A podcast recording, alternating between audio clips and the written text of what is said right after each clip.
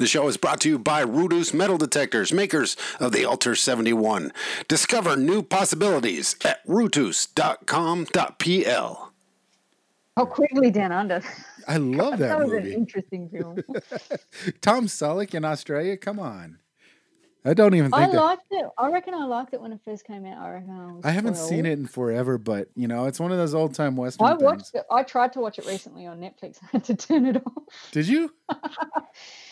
Yeah, I, I was also doing other things at the same time. I wasn't able to pay attention to the story. So, um, yeah, I don't know whether I'd go back to it. A lot of the stuff that I watched when I was a child, and I thought, yeah, that was all right. And I've gone back to try and watch it again. I've just gone, can't do this. Like Short Circuit, I couldn't do it. Oh, I don't know. Yeah, see, I couldn't. I couldn't do Short Circuit again.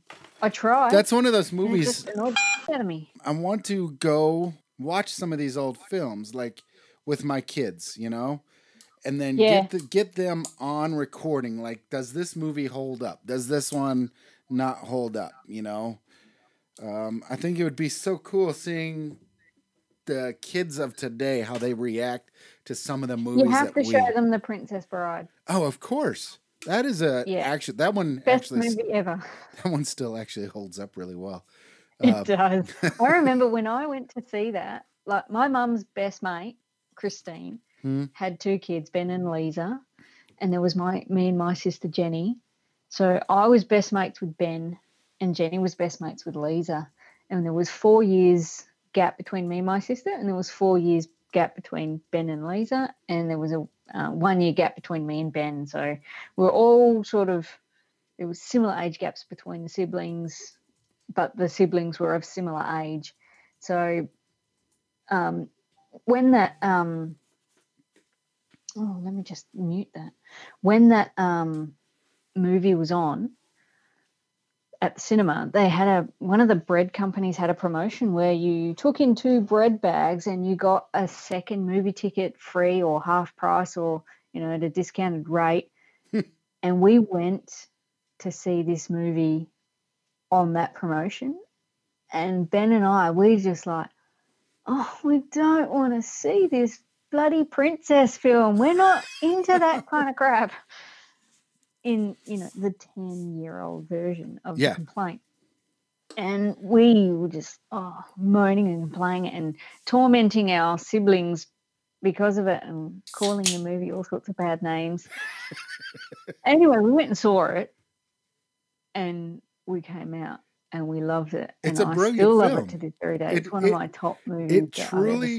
The It Princess so Bride- clever. It Princess Bride appeals truly all holds up. all ages. It was brilliant. I mean, It was better than Flight of the Navigator, which I really liked at the time. But yeah, sometimes you can actually hear me uh, quote The Princess Bride quite a bit. Um, Yeah. uh, my wife and I, we love watching um, those uh, Sharknado movies. I mean, we love watching low budget, really bad movies because I've never seen them. no matter I couldn't bring myself to watch. no them. matter how it serious they try to make these movies, uh, we just sit there and laugh the whole time at the bad special effects, the bad acting.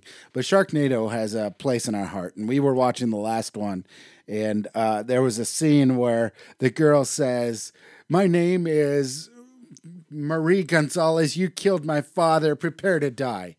and I was like, "Oh my lord!" Now they're copying Princess Bride. And she let my wife looked at me and goes, "What do you mean?" Hello, my name is Diego Montoya. You killed my you killed my father. Prepare to die. And uh, she's like, uh, "What?" I mean, I mean, I have so many quotes from that movie. Every time somebody says, "Talk to you later," or "I got to go to work," I always say, "Well, have fun storming the castle." But Yeah, I do. I do quote it from time to time. I couldn't actually give you any any examples of, of when I would do it, but I do that, and I do The Simpsons as well. yeah, Early early Simpsons. Not I haven't watched any of the later stuff, but um, I have conversations with friends of mine who are in our little tribal circle, and my part my partner, you know, doesn't really get into The Simpsons. She watched it. She watched it, but she doesn't know it in and out like like her best mate and her best mate's husband do. And we just have these conversations quoting The Simpsons, or somebody will just throw out a one liner and, and we'll, like the three of us will just start laughing our heads off, and Catherine's just like, "What? What? What are you talking about? Oh, Simpsons." yeah, it's it's one of those things. I was uh, thinking about buying the Blu-rays, but uh, or DVDs, but I'm kind of glad I didn't because what are they? Season 28 now. That's, oh, so, I don't know what it is. It's the longest running cartoon, I think. Yeah, it? it's it's I think the longest running television show besides soap operas or anything. Yeah, I, I don't I'd know. I stopped watching TV quite, quite a while ago.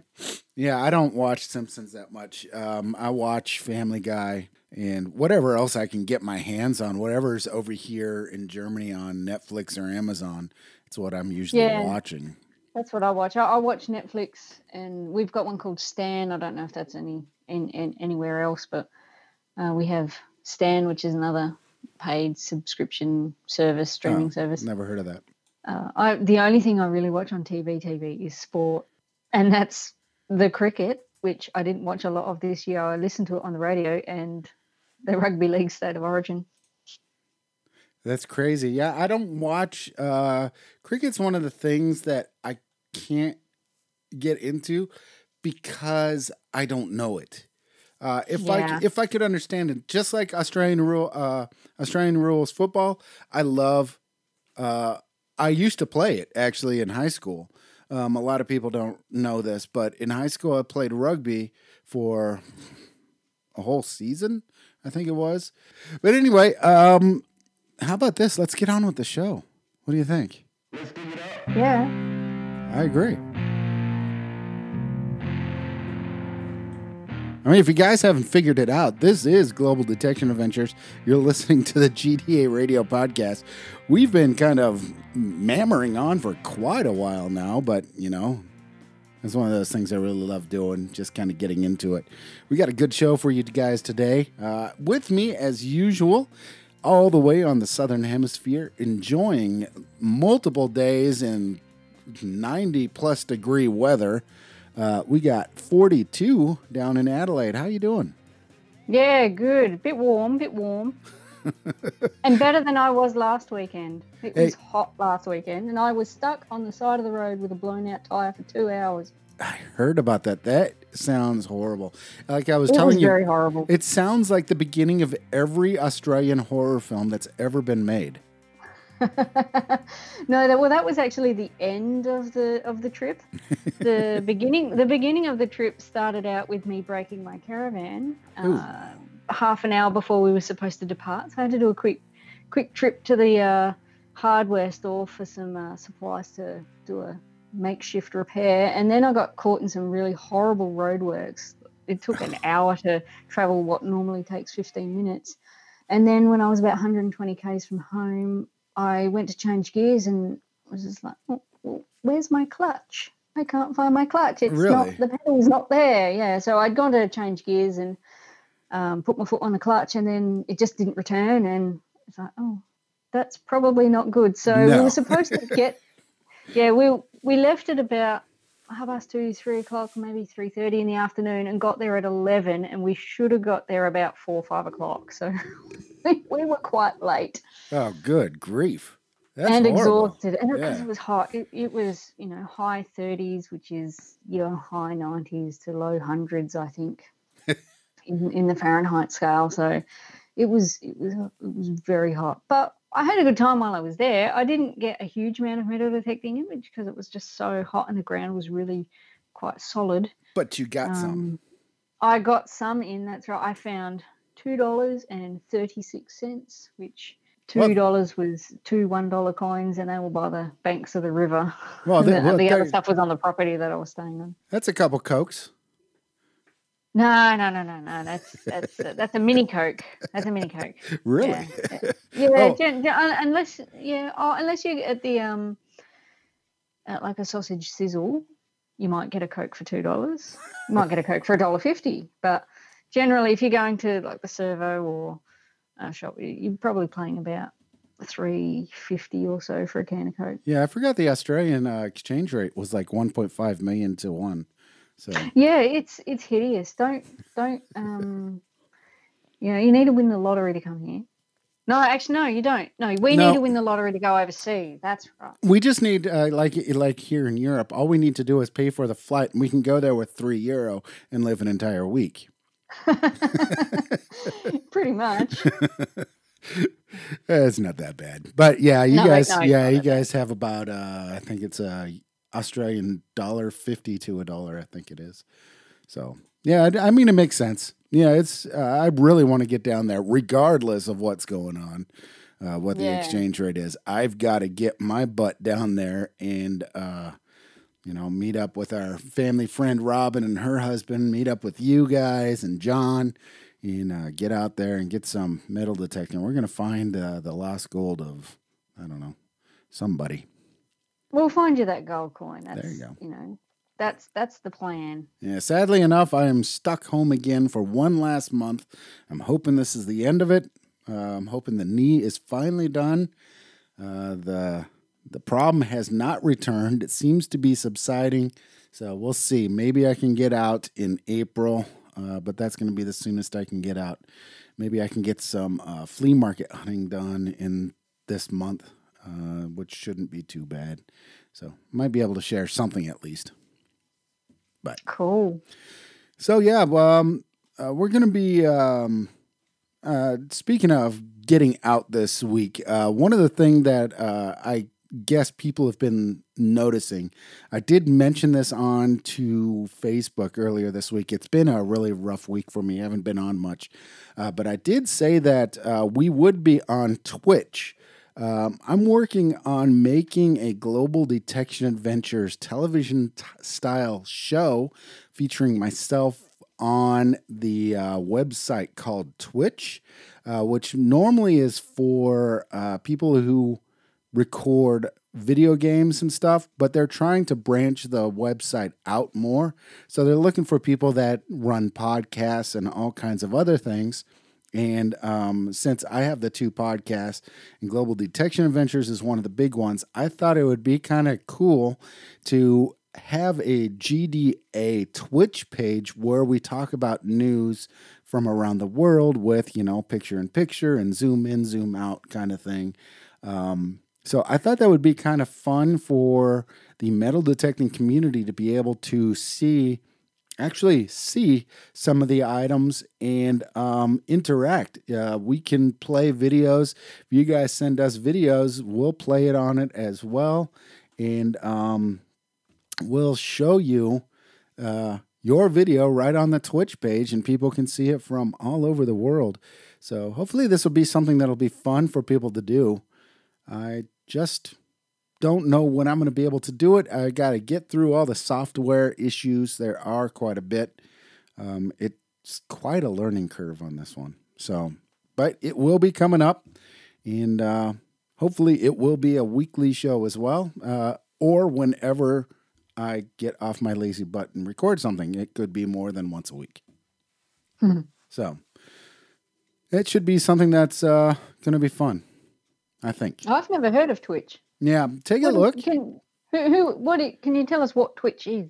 Twitch is a video site. What it is is a streaming video site. Uh, basically, uh, it was designed for people who play video games, either computer or consoles, that they could stream uh, their how they play uh, around the world. You know, let people actually see them talking and playing the video game. So you see a picture of them, and then you see the video game itself as it's running.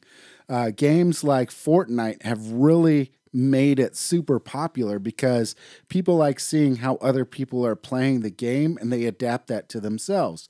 But on the plus side, there's a lot of really good personalities that are doing these shows, and um, they bring a lot of people subscribe to it. When um, when people subscribe, they can they get notifications every time that person is online and streaming a new video. You can also make donations to them directly on Twitch as well. There are people I've known I know a YouTuber that's out there. He just goes on every once in a while. He's got these unbelievable sponsors that give him like one hundred thousand dollars just to do with as he wishes, right? Um, so he goes online and he'll watch this Twitch this guy on Twitch. So he'll donate like two thousand dollars to begin with, and then he'll donate ten thousand dollars, and he just does it so you could watch this guy's facial expressions until at the end he's got a hundred thousand dollars donated to him on the show. I'm not saying that's what I'm trying to do with us, but this is exactly the kind of interface that you have with the people. It has a live chat screen. You can actually sit there and chat with the people while you're doing the show. It has, um, you know, a way that people, if you like the show, just like these ones, we are always open to people trying to make donations to help us. Uh, you know, pay for all the different things that have to go into this entire show. Um, so that's exactly what Twitch is. It's another way to reach out to your fan base and give them a live show and um and a way that they can interact with you and be on the show as well. It's a really cool concept, I think. And uh, So can I just ask a question about Mhm. that? It's it's so it's like it's a live streaming. yeah, it's live stream. Uh, when so once it's already once it's streamed, once you've done that live, can you go back and view it again, or is it Yes. it's it's gone? Yeah, I can set it up that even if I'm not live, it'll repeat that same show that I just did until the Okay. next live version, until the next live one.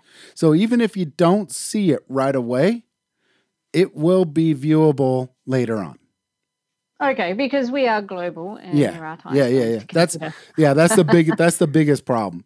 Um, Yeah. And because um, if everything works out right, and I'm starting my next job, I might not have every weekend free, and so this gives me the opportunity to interact with people and do something uh, when I am off, which might be during the week, which might be on the weekends. I don't know exactly if this uh, my um, move uh, in my workplace is going to be happening. Uh, so we'll see exactly how I'm going to be able to get this out to you guys. But this is going to be a really, really big move. Uh, the podcast will still be around. Me and 42 will be um, really talking into your guys' ears and everything else, like I always say. Uh, but this also gives us another way to interact with you as well. Plus, if you like this show, maybe you get a chance to watch the other show that I do as well, which we'll be talking about all kinds of pop culture news as well. Uh, 42 might know that I do Legos as well. And this gives me an opportunity to talk about Legos, talk about um, video games, talk about movies, television, and everything else as well. So, you know, um, it's a great way to reach out to people. And I'm hoping that this will be something that I'll definitely work out. Cool. All right. Shall we go into find of the week? Yeah, let's do it.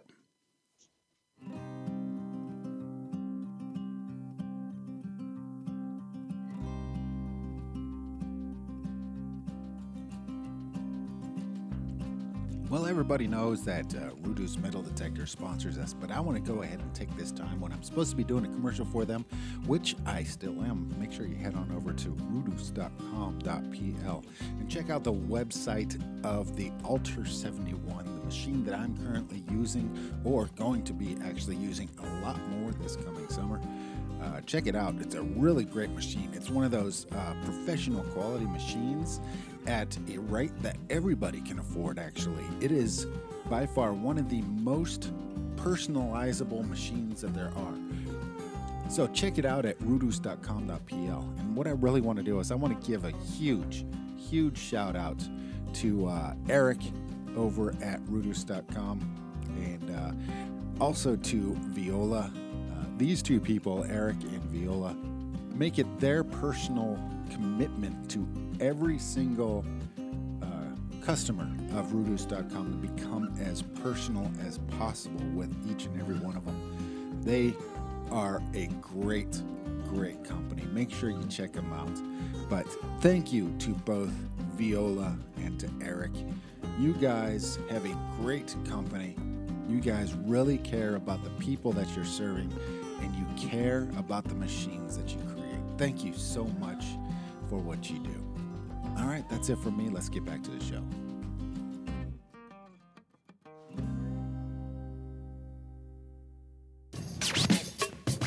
PA find of the week. All right, so find of the week. I've got Michael Sandstormovich.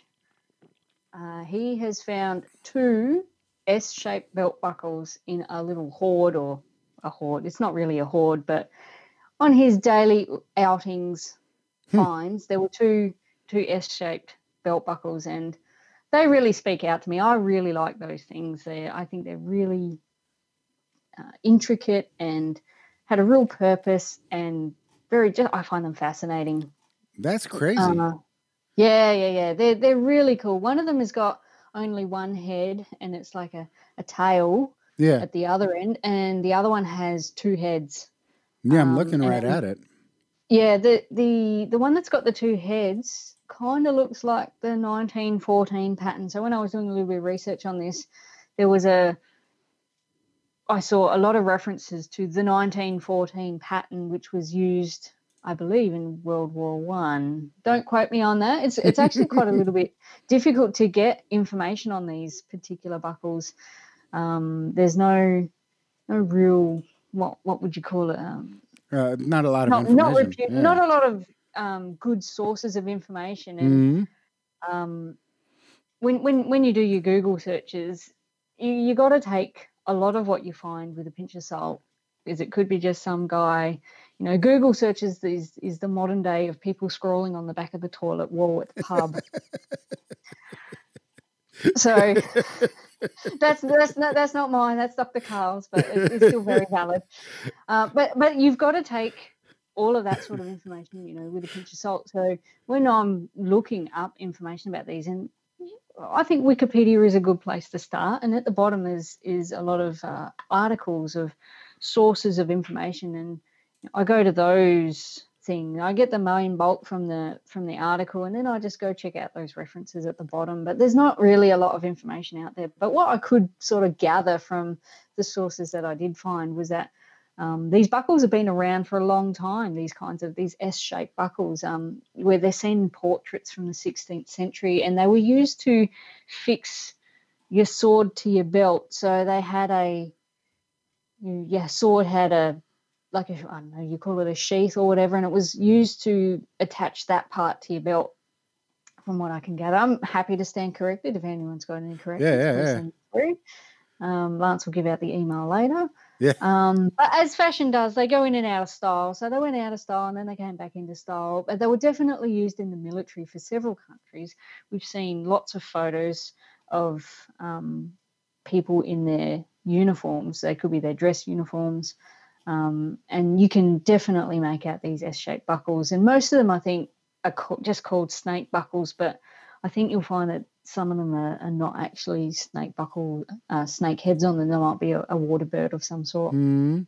So, uh, yeah, that's so I, I picked those, and I'm very jealous. I've been I've been wanting to find one of these for a long time, and um, when when Michael found two of them, I was what we call in Australia totes jelly. um, very very very jealous of that, and you know, real big congratulations to that Yeah. for that find. That's beautiful- You know, that's a beautiful It's a cracker of a site there. I um I'm I'm quite quite jealous of that little little spot there, and I really please keep posting posting those finds because I love seeing them. I love seeing them. Yeah, it's definitely one of those ones. I wouldn't, because it's uh, a lot of other things that are in the photo with it, and I wouldn't have picked it out right away. But a good eye on actually pulling that out because it's a really great find, um, really one of a kind, and it does look like the two actually belong together in one way or another. So yeah, it's. I'd like to know where is Mikael from, uh, and I'm trying to Western find. Australia. Is it? Yeah, Oh. he's So, a local uh, boy. I was wondering why it Come said in. happy. I was wondering why it said Happy Australia Day. yeah. All right. Well, yeah. Congratulations out there on the West Yeah. Coast. It, that's okay. You're gonna kill me again. West Coast is Golden Coast, right? No. the Gold Coast is on the east side of Australia. I'm I'm just gonna quit now. I think you're doing it on purpose. no, I think so. You would think so, actually. Australia is quite large. Western Australia, uh, they they get the raw end of the pineapple. a lot of the time because they're they're really quite isolated on that side of the country. There's not a lot in between. There's a big big desert in between Hmm. um, Adelaide and West and Perth, which is the capital of Western Australia. And there's you know we've got the Nullarbor Plain, which is believe it's Latin for no trees, and it, it's just there's nothing out there. There's nothing out there, and you go hundreds of kilometres without a petrol station. So there's big signs on on the side of the road saying last petrol for blah x kilometres, and you make sure that you fill up there because otherwise you might not make it to the uh, to the end. And you do not want to get stuck on the side of the road in Australia in the summer. Yeah. So Um, always make sure you've got at least 20 litres of water with you and at least one or two blankets because if you break down because your car blows a tyre and it's 39 degrees, you want to put something in the windscreen and you want to make sure that you're hydrated. yeah. You you definitely do. Um, Speaking from experience. really? Yeah. Yeah, last weekend. Oh yeah, that's right. Yeah. Yeah. Can't believe you forgot already. Come on. Yeah, I'm I'm looking up something. Uh, that's the that's the weird thing. You were talking about how it is um, being out there in the outback and on that side. You know, like driving through Australia. And if you guys really want to see what the outback of Australia is like, and this is the way I see it because this film was actually filmed on the same route that uh, Robyn Davidson did, and I can't remember what year it was. It was in the 80s or 90s, I think it was. Um, but uh, uh, yeah, so there was a movie called Tracks in 2013, uh, which stars uh, Mia Wasikowska and Adam Driver. And it is a beautiful film. It is a great film, but you really do get a chance to see how really brutal the outback is um, and how nothing can really survive out there if you're not prepared for it. Yeah, it, it, it's it's really it can be quite brutal. I heard a story about um, it was I don't I don't know where they were from. They were tourists and their car broke down, and they could see the ne- the nearest town, and so they thought we'll walk, and they didn't make it. Mm. They didn't make it. So if your car breaks down, don't leave your vehicle, especially if it's on the main road. Somebody Yeah. will come along, um, and and and hopefully give you a hand. Yeah. Uh, yeah. and then there's I, this. I, I was lucky. I was lucky. I was on a well-traveled stretch of road, and we weren't in the outback. Uh, we were just in the country. I was on my way to the Riverland. For those of you who know where where that is, uh, so there's lots and lots and lots of vehicles, and we still had phone reception, so I was able to call roadside assistance, Mhm. and um, they were able to help me change that tire, and we were able to get back on our way. But uh, it can be quite quite brutal the Australian summer, especially if you're not prepared. Yeah, definitely. Uh, what about shout outs? What do we got going on? My shout out this week goes to Joe Thill. He- is still snowed in, but is hoping to get out soon uh, once that snow melts, which he's expecting to happen fairly soon. But he did tell me a story about how he did 100 degrees in one day, and that's where you've gone from a really low temperature in America, and then he's traveled overseas to where it was uh, quite warm. Oh, geez. Um, it was yeah. He went from oh, he did say what it was, but I didn't write it down. But he did hundred degrees in that one day from traveling from the US to the Philippines. But I was very, I was the only thing that I was disappointed in with, about that story is that he had the Lego in his hands when he was at the shops there. Because I, I made a joke about oh, he went to the Philippines to get the limited edition shell Lego because I've got some of that. I didn't go there. Somebody else went there and gave Yeah. it to me. yeah. Um, and I said, "Oh, so you went there to buy this stuff?" As a as a joke, and he goes, "I had the Lego in my hand, but I didn't buy it." So, so that's why my shout out's going to Joe this week. oh, that's crazy. And he didn't buy it. Oh man. He didn't buy it. You know, some Didn't of us, it. some of the brickheads out there, they they get the idea and they want to do it. They have it in their hand. They know it's a rare one. It's like uh, it's like uh, what is it? I think that boxes are different between the European release on a couple and the American releases of some of the Star Wars ones. And you get those ones in your hand and you realize, oh, this is the rare one. This is the one that's not released over here. Uh, like me with the uh, American releases on flea markets, and I'm like, oh, this is the one that wasn't released over here, and then I just put it back and walk off. I don't know. You know? Yeah, I, I've I've made that decision once before, and that was the one with the Deadpool character in it, and that that set is worth a lot of money now. I'm just like, Yeah, it was 30, it was thirty eight dollars. I should have bought it when it was Yeah, I dollars. remember that one too. Three hundred and eighty dollars. Yeah, I remember that one. Yeah, Oh well, but yeah, it's one of those things. You know, we live and learn. Now you know. We do. Grab it and go. All right. So speaking of living and learning, what are we talking about this week? Well, we're going to be talking about exactly what it takes to get a permission, where you should look for a permission, and uh, we'll kind of hit on a little bit of the laws. We're not lawyers, so we don't know everything. Uh, so we're not going to say that we know everything about that, but we're going to kind of hit on that a little bit as well. Uh, now, what was it? Uh, you kind of wrote me about a list of things uh, that we should probably hit on on this. So let's just kind of go down this list and uh, Sure. yeah, find out exactly what it is we should uh, look for for people that are looking for permissions. What kind of places they should look for, what they should always keep in mind when they're doing it, and how to move forward from that point. Yeah. So this it's more about what to look for when you're choosing a site to go metal detecting. People Mm. ask me that quite a bit, and I see it posted in Facebook groups a lot, uh, asking the question about where's a good place to go. And most of the time, the, the sites that I go to are, stu- are places that I've seen while I've been driving around doing other things. I just see a patch of soil over there, and I just go, oh, that looks like it could be a potential spot. Yeah. So my my mind or my eyes have sort of been not trained, but you know, I see certain things about the area that I go, this has potential Mhm. for for for for treasure. And there are there's a there's a, a few questions that I ask myself in my mind about the site and they're the sort of things that I just go through and tick off and go, yes, this, this is why this is a good site. Yeah. Um, and I think I think we have to be very clear. The the number one question that everybody should be asking first is are you actually allowed to go there? Is it private property? If it's Mhm. private property, you're going to need to get permission from the from the owners. And I, I'm not going to go too much into about how to get private property uh, permissions, but you know you need to make sure that you're not trespassing on somebody else's Yeah. land. That's the biggest. Um, That's the probably the biggest taboo that's in the hobby. Um, you hear uh, like in England they refer to them as blackhawkers, people that illegally go metal detecting locations where they don't have the uh, permission to actually be. Um, now, I can honestly tell you the only thing that you need to know about getting permission. Uh, people ask, oh, okay, so I know who the person is who owns the land.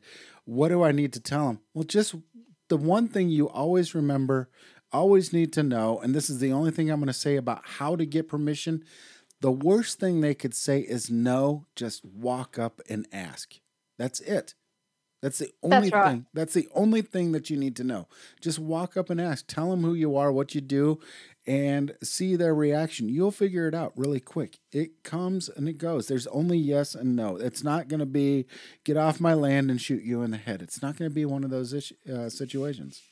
Yeah. So one of the things that when when I'm asking for permission on on sites is I always offer to the owner to see everything that I found, and that's Mhm. including the trash, and then give them the option of taking some of it or all of it. Mm, And if you if that and but that's that's my personal approach, and I've had people take me up on that offer, and they say, well, I'll have I'll have that that that that and that.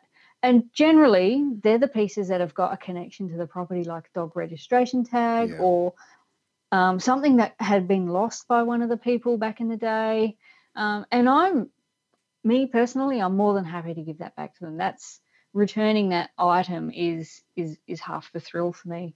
yeah. Um, but it, but using that approach could demonstrate to the to the landowner that you're not just there to dig holes and ruin the soil.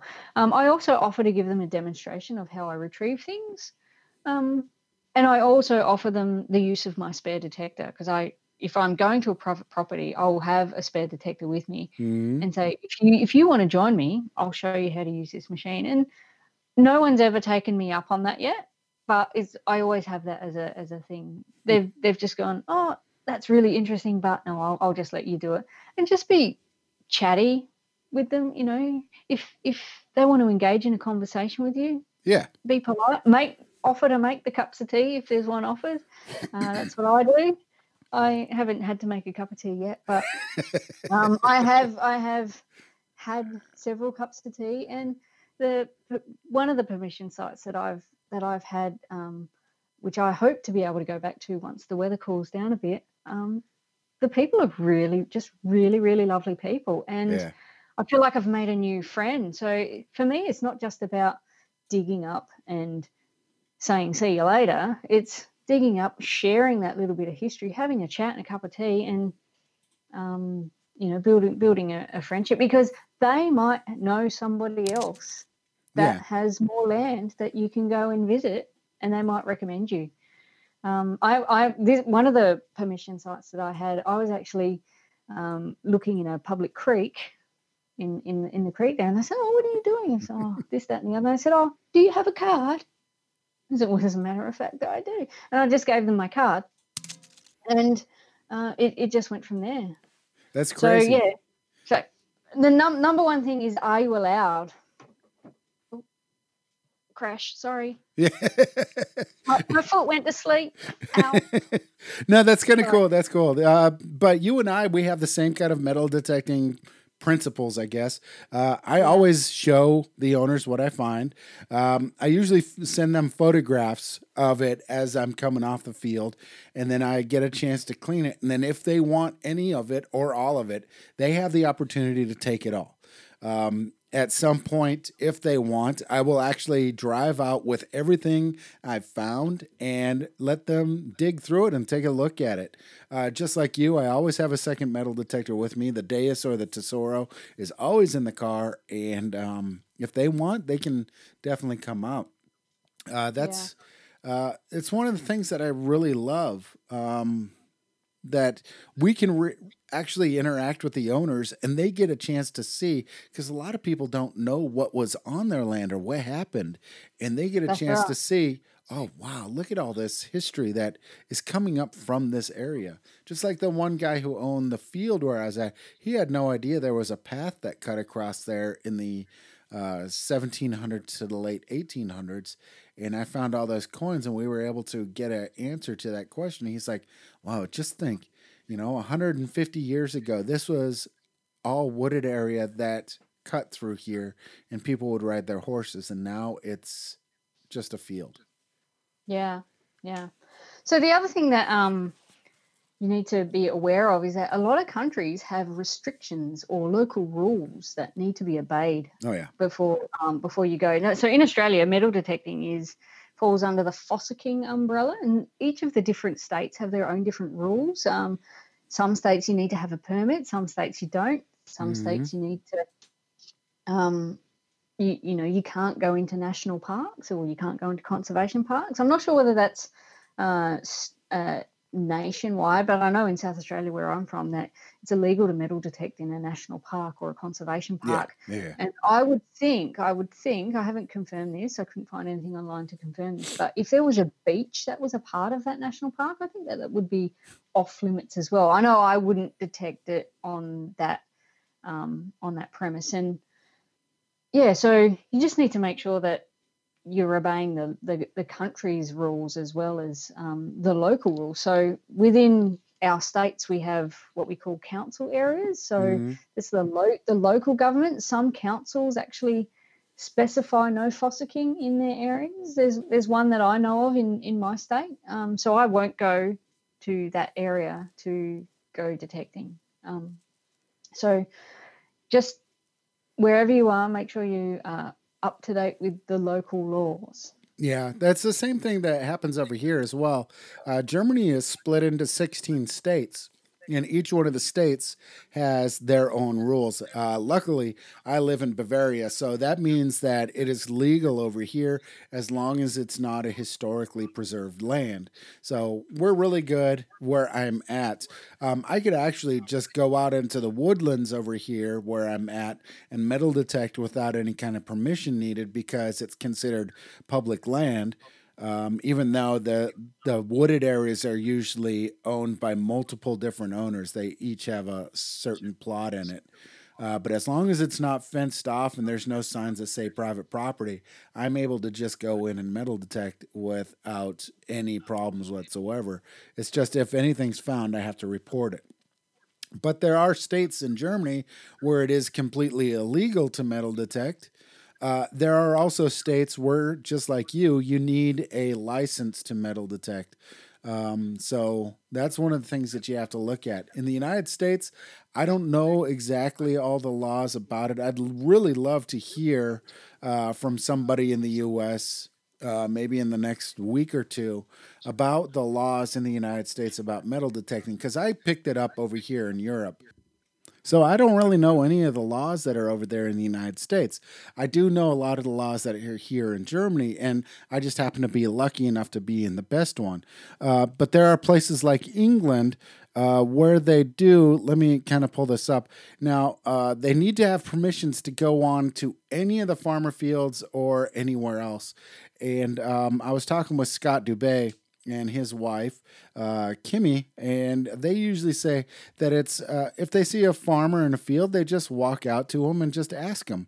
Um, she said they said that uh, nine out of ten times that usually works, uh, but they do have a um, uh, what is it? A metal detecting insurance by the NCMD, National Committee for Metal Detectors, I believe it's called.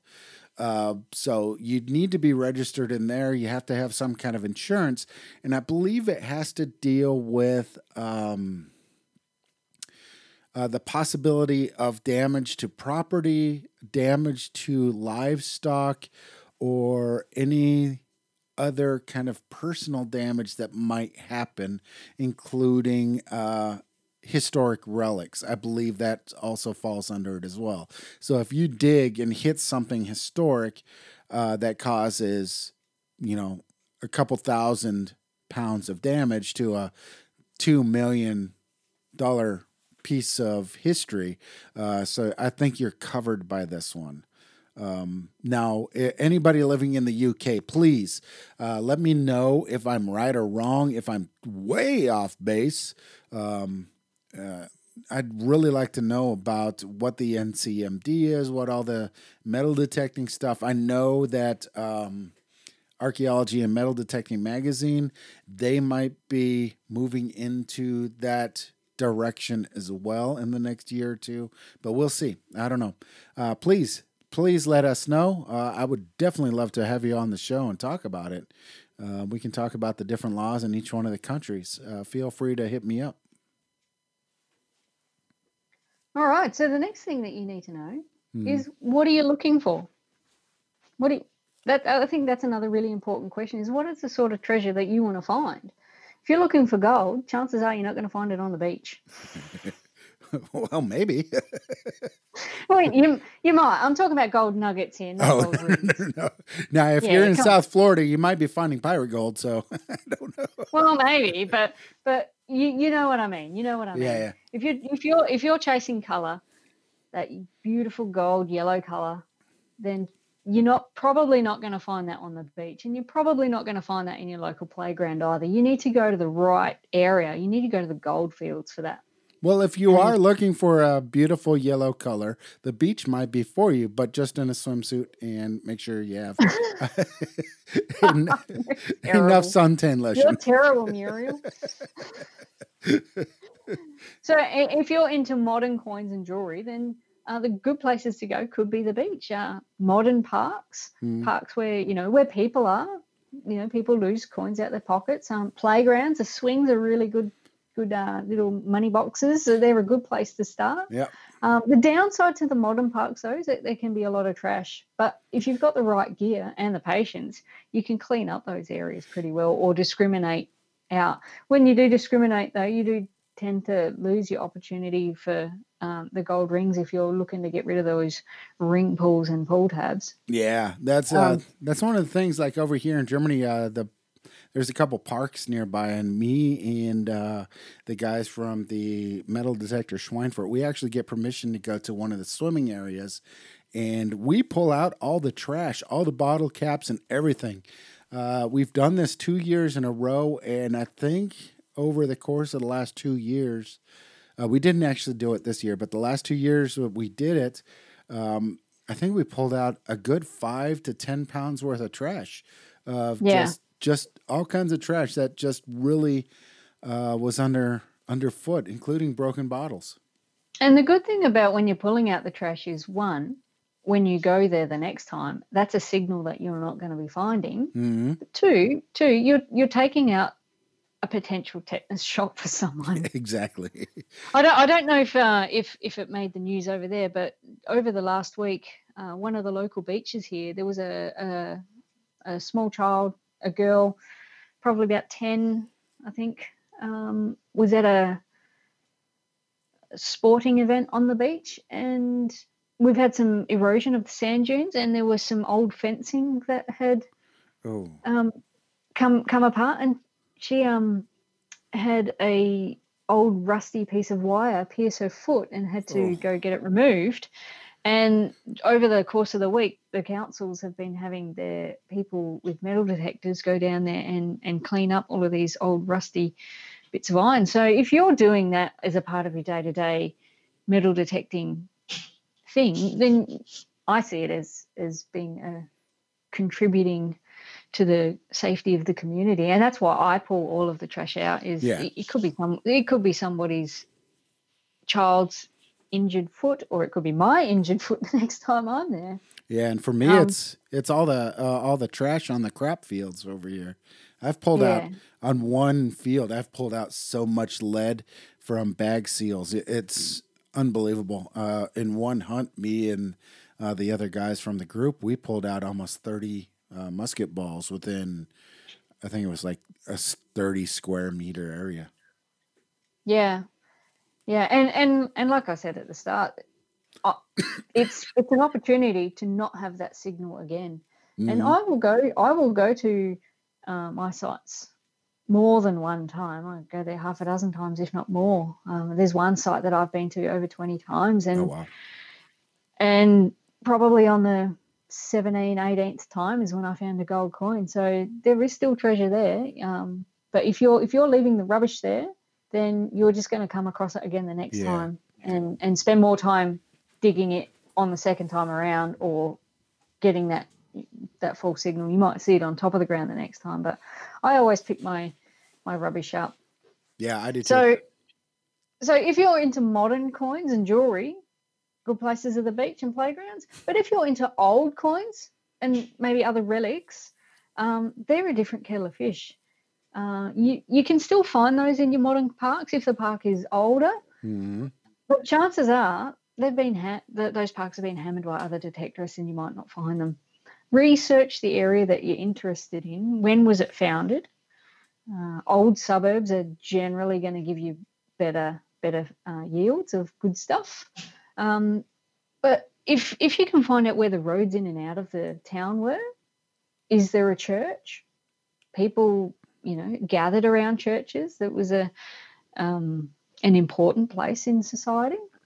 Hmm. And where is the water supply? Horses need water. People need water. Roads follow water. At least that's my theory, and that's paid off for me. hmm Uh, one of the things that I use over here is I use Google Earth and I look at historical imagery uh, as far back as it goes. It'll go back to the early 90s, usually, about uh, satellite imagery. Uh, and then I also do searches for historic maps of the area where I'm looking.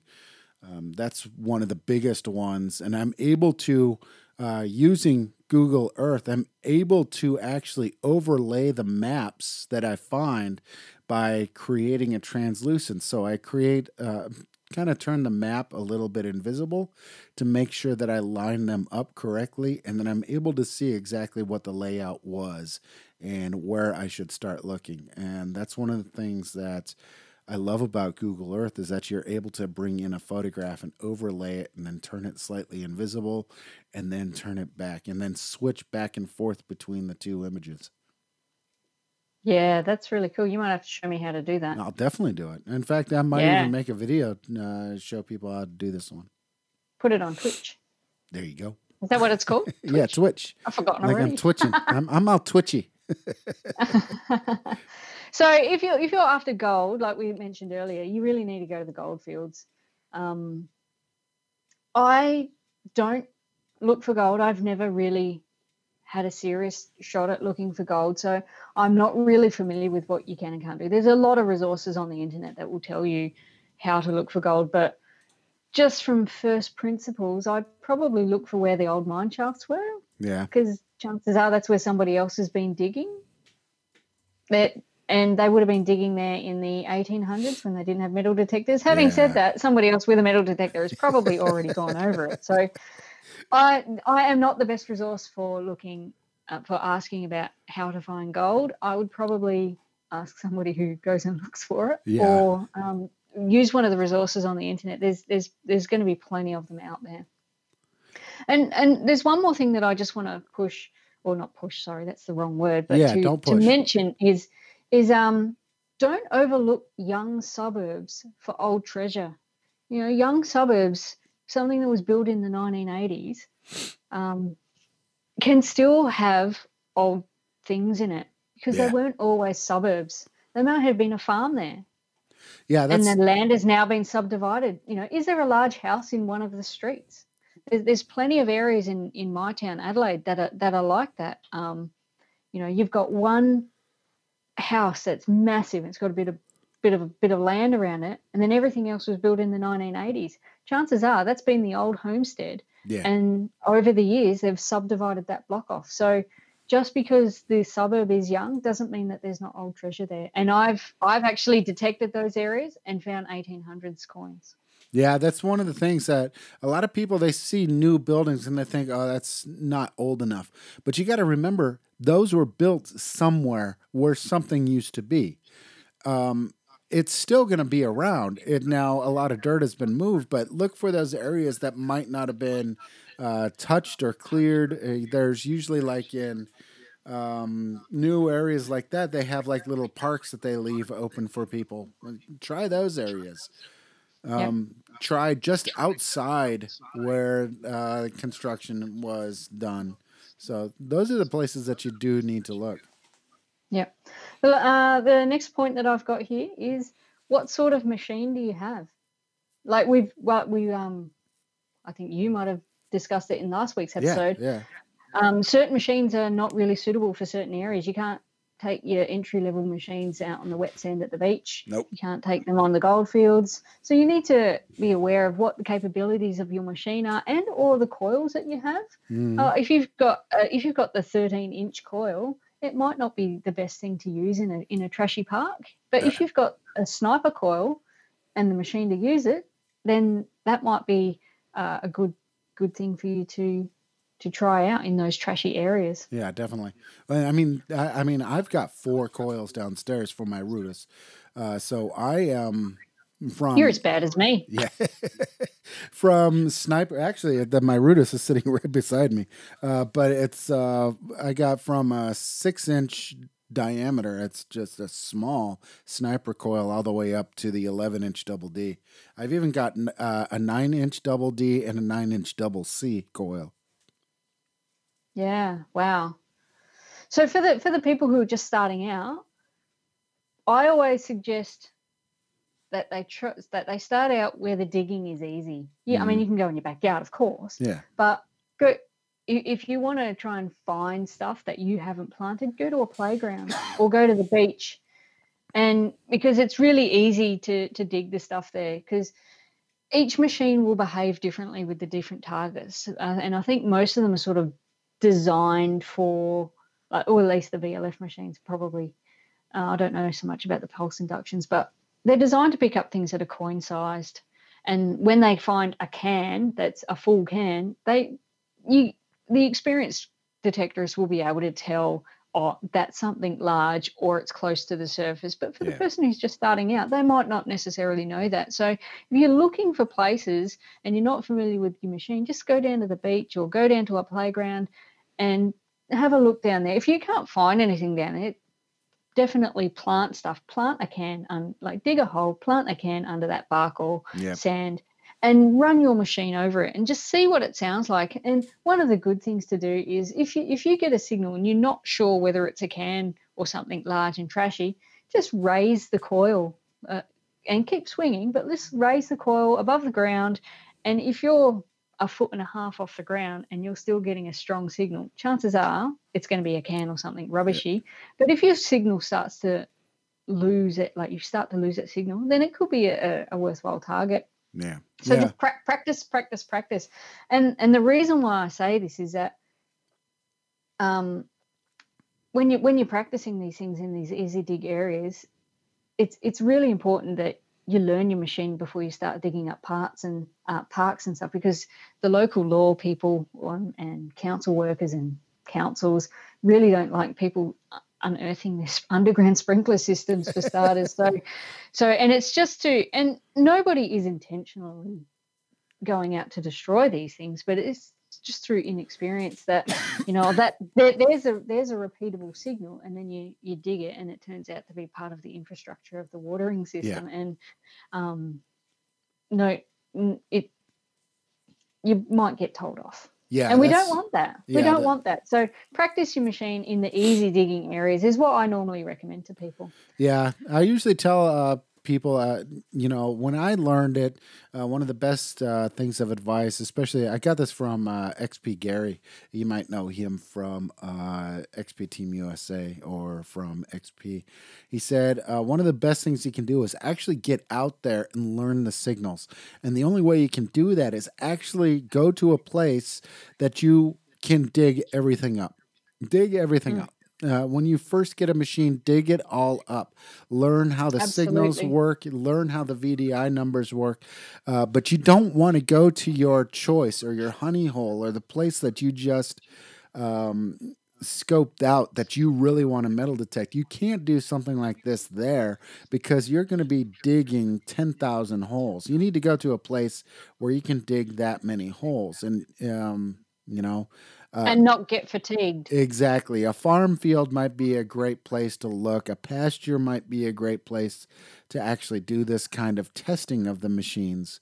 Or, uh, but if you're going to somebody's yard, that is not the place where you want to be testing or learning uh, what a signal is and digging everything up. So, um, yeah, thanks, Gary. That was uh, some of the best advice that I ever got. And then after about two or three times out with the machine, I felt confident enough with the Deus to actually go to really good areas and get some, uh, you know, dig around in permissions where I only dug maybe during the course of a day 20 holes. And almost all of them were something fantastic. Yeah, good, good.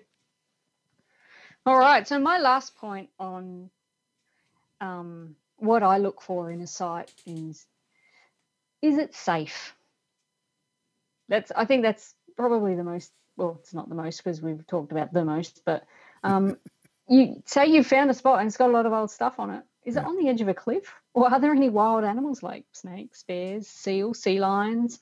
You know, we have beaches where there are wild animals as well. So just got to make sure that you you're safe while you're out there. You don't want to Yeah. get bitten by a snake or or attacked by a bear or eaten by a sea lion. And that's another thing that you guys in Australia and some of the people in England need to worry about. Is it an old impact area from World War II? Uh, Oh yeah, you see, yeah. and that's those are some I of the hadn't things. thought of that one. Yeah, those are some of the things that you really need to look into. Yeah, yeah, you don't want to get blown up. Actually, there was actually on a beach in Victoria, it was either late last year or early this year, somebody found an unexploded um, bomb, hand grenade, I think it was, and they took it home and it went off and it Oh. injured him and I think his four year old child as well. So you you've got to consider what could be on the ground and Yeah. if you find something like that, um, some people suggest that you leave it buried. Yeah. Uh, Um, I would do. I would probably leave it buried and then notify the exactly. authorities. Mark it and because I can, yeah, because they can come and remove it safely. Uh, yeah, that's one of the things a lot of people. Uh, if you're new to the hobby, do not go to a war zone. If you're here in Germany, do not go out in the fields up in Berlin and expect to go dig up hand grenades, rocket propelled grenades, tanks, and bombs and everything else. Uh, that should be the last thing that you want to do at the beginning. These the people that are doing these are very professional with how they do it. Even even though some people are goofing around on YouTube and stuff, uh, they are still very professional about how they do handle these items. So um, they have the knowledge of what to do. Do not go digging into a place that's a former war zone, shoving your spade into the ground, and something dreadful happens. So Yeah. Well, that's all I had, Lance. Yeah, Um, I think if anybody, if any, if anybody else has got any um, tips that they'd like to share, they they can email them in. I think. Yeah, definitely. Uh, I think this is a great show. A lot of information for people, especially people that are trying to look for uh, areas. I'll get to work on seeing about making a video about how to use imagery on top of Google Earth uh, to look at uh, possible sites. Um, I'll probably do that uh, this coming week, maybe the next week. So expect to see something about it. Uh, hopefully, I can get Twitch up and running and we can make that our first show. Um, but other than that, that's a really great show. Sorry, my chair's squeaking. That that was not anything Yeah. else. What's going on there, man? Did you have the curry last night or something? No, my my chair. I don't know why it's actually starting to squeak a lot now. Just get a bit of oil on it. You'll be right. Yeah, I tried that and it actually sunk too far down, so I don't know what to do. Oh, well, you know what that means? New Yeah. chair. Just like me, new car. Yeah, this chair isn't even a year old. Tell my wife I need a new one. What's wrong with your old one? Uh, okay, never mind. Uh, but yeah, um, yeah, it's a great show. A lot of information. If you guys have any questions about permissions or finding permissions or where uh, to look, be sure to let us know. Just feel free to write me. Uh, you can find me on Facebook at Lance Goolsby. It's really simple. Uh, go into the Global Detection Adventures Facebook group. Just search for Global Detection Adventures. Uh, you'll find me on there as the the main guy, uh, along with 42 and Matt Howell. And um, feel free to ask us any questions that you have about uh, coming into the hobby, where to go, what you should look for, what kind of machine that you're using, and we'll definitely um, give you all the information. And if we don't know it, we know somebody who does. Believe me, we know somebody who has the information you're looking for. Um, we've helped people find uh, the laws in Russia, in the Philippines, in Australia, in the UK, and I can't remember where else there was. I think Austria, Austria as well. So we've helped a lot of people out. Um, so feel free to get in touch with us. We'll get in touch with uh, you, give you either the information you want or the contact data for the appropriate person. And we're not lawyers. We're not. We're not the people that you should come and ask permission for. We're just here. we're hobbyists that just love metal detecting and talk about it. So we don't have all the Yeah. news. We don't have everything. No, we certainly don't. Nope. So, where can people find us? Well, uh, always take a look for us on Facebook, Global Detection Adventures on Facebook. You can find us there. You can find us online. Just type in gdapod.com. You can find us there. You can find every single one of our last five seasons of the podcast playable right there on the website. And you can download every single one of them as well. Or uh, you can check us out on Instagram at Global Detection Adventures. And if you post any of your finds, make sure you use the hashtag GDAPod on there, and we'll get uh, a heads up whenever you do that, and we'll share that around and we'll blast it out to the rest of the world as well. So, Yeah. um, And don't and don't forget to post your finds on Facebook as well because Yeah. I love seeing them. And I don't I look I don't really care if they were found two years ago, five years Yeah. ago. I know you guys have got issues. Well, a lot of people have got issues with not being able to get out at the moment. So I have am just happy issues. to I'm happy to relive your glory days through photos on Facebook. wait, Absolutely, wait, Please wait. keep posting them. Yeah, you're talking about me? Yeah. anybody, anybody, Yeah. anybody, any any of the things that I put out as um, you know, on, on on a Wednesday, if I'm looking for photos for things, uh, it doesn't matter when when they were found. If you've dug them up, I want Mhm. to see them. Yeah, definitely. Yeah, we love we love interacting with you guys and uh uh you know, seeing some of the stuff that you find out there. We love doing that. Uh, be sure if you have any questions, if you want to get in touch with me, my email address is really simple lance at gdapod.com. Feel free to write me, let me know uh, what you want. And like I said, we can get you in touch with the right people or uh, give you the information you need. Um, I, that's it. That's about it from me. I got nothing else going on. Me either. I'm bored at home. Can't get out metal detecting. It sucks. Oh no no no! I've got I've got Lego Club today. Oh, I uh, I think I got a game going on downstairs, a video game. So I might jump back down and Oh, get into that. But anyway, that's it for me. Uh, that's it for us. Uh, this is Global Detection Adventures, the podcast. My name's Lance Goolsby. I'm joined, as always, happily with 42 out of Adelaide. The beautiful voice that you listen to was hers, not mine.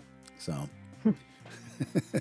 until we see you guys, You embarrass me. no, no, you make me sound good. Until All we see you guys next time, we'll see you out on the field. Let's dig it up, y'all. Ciao.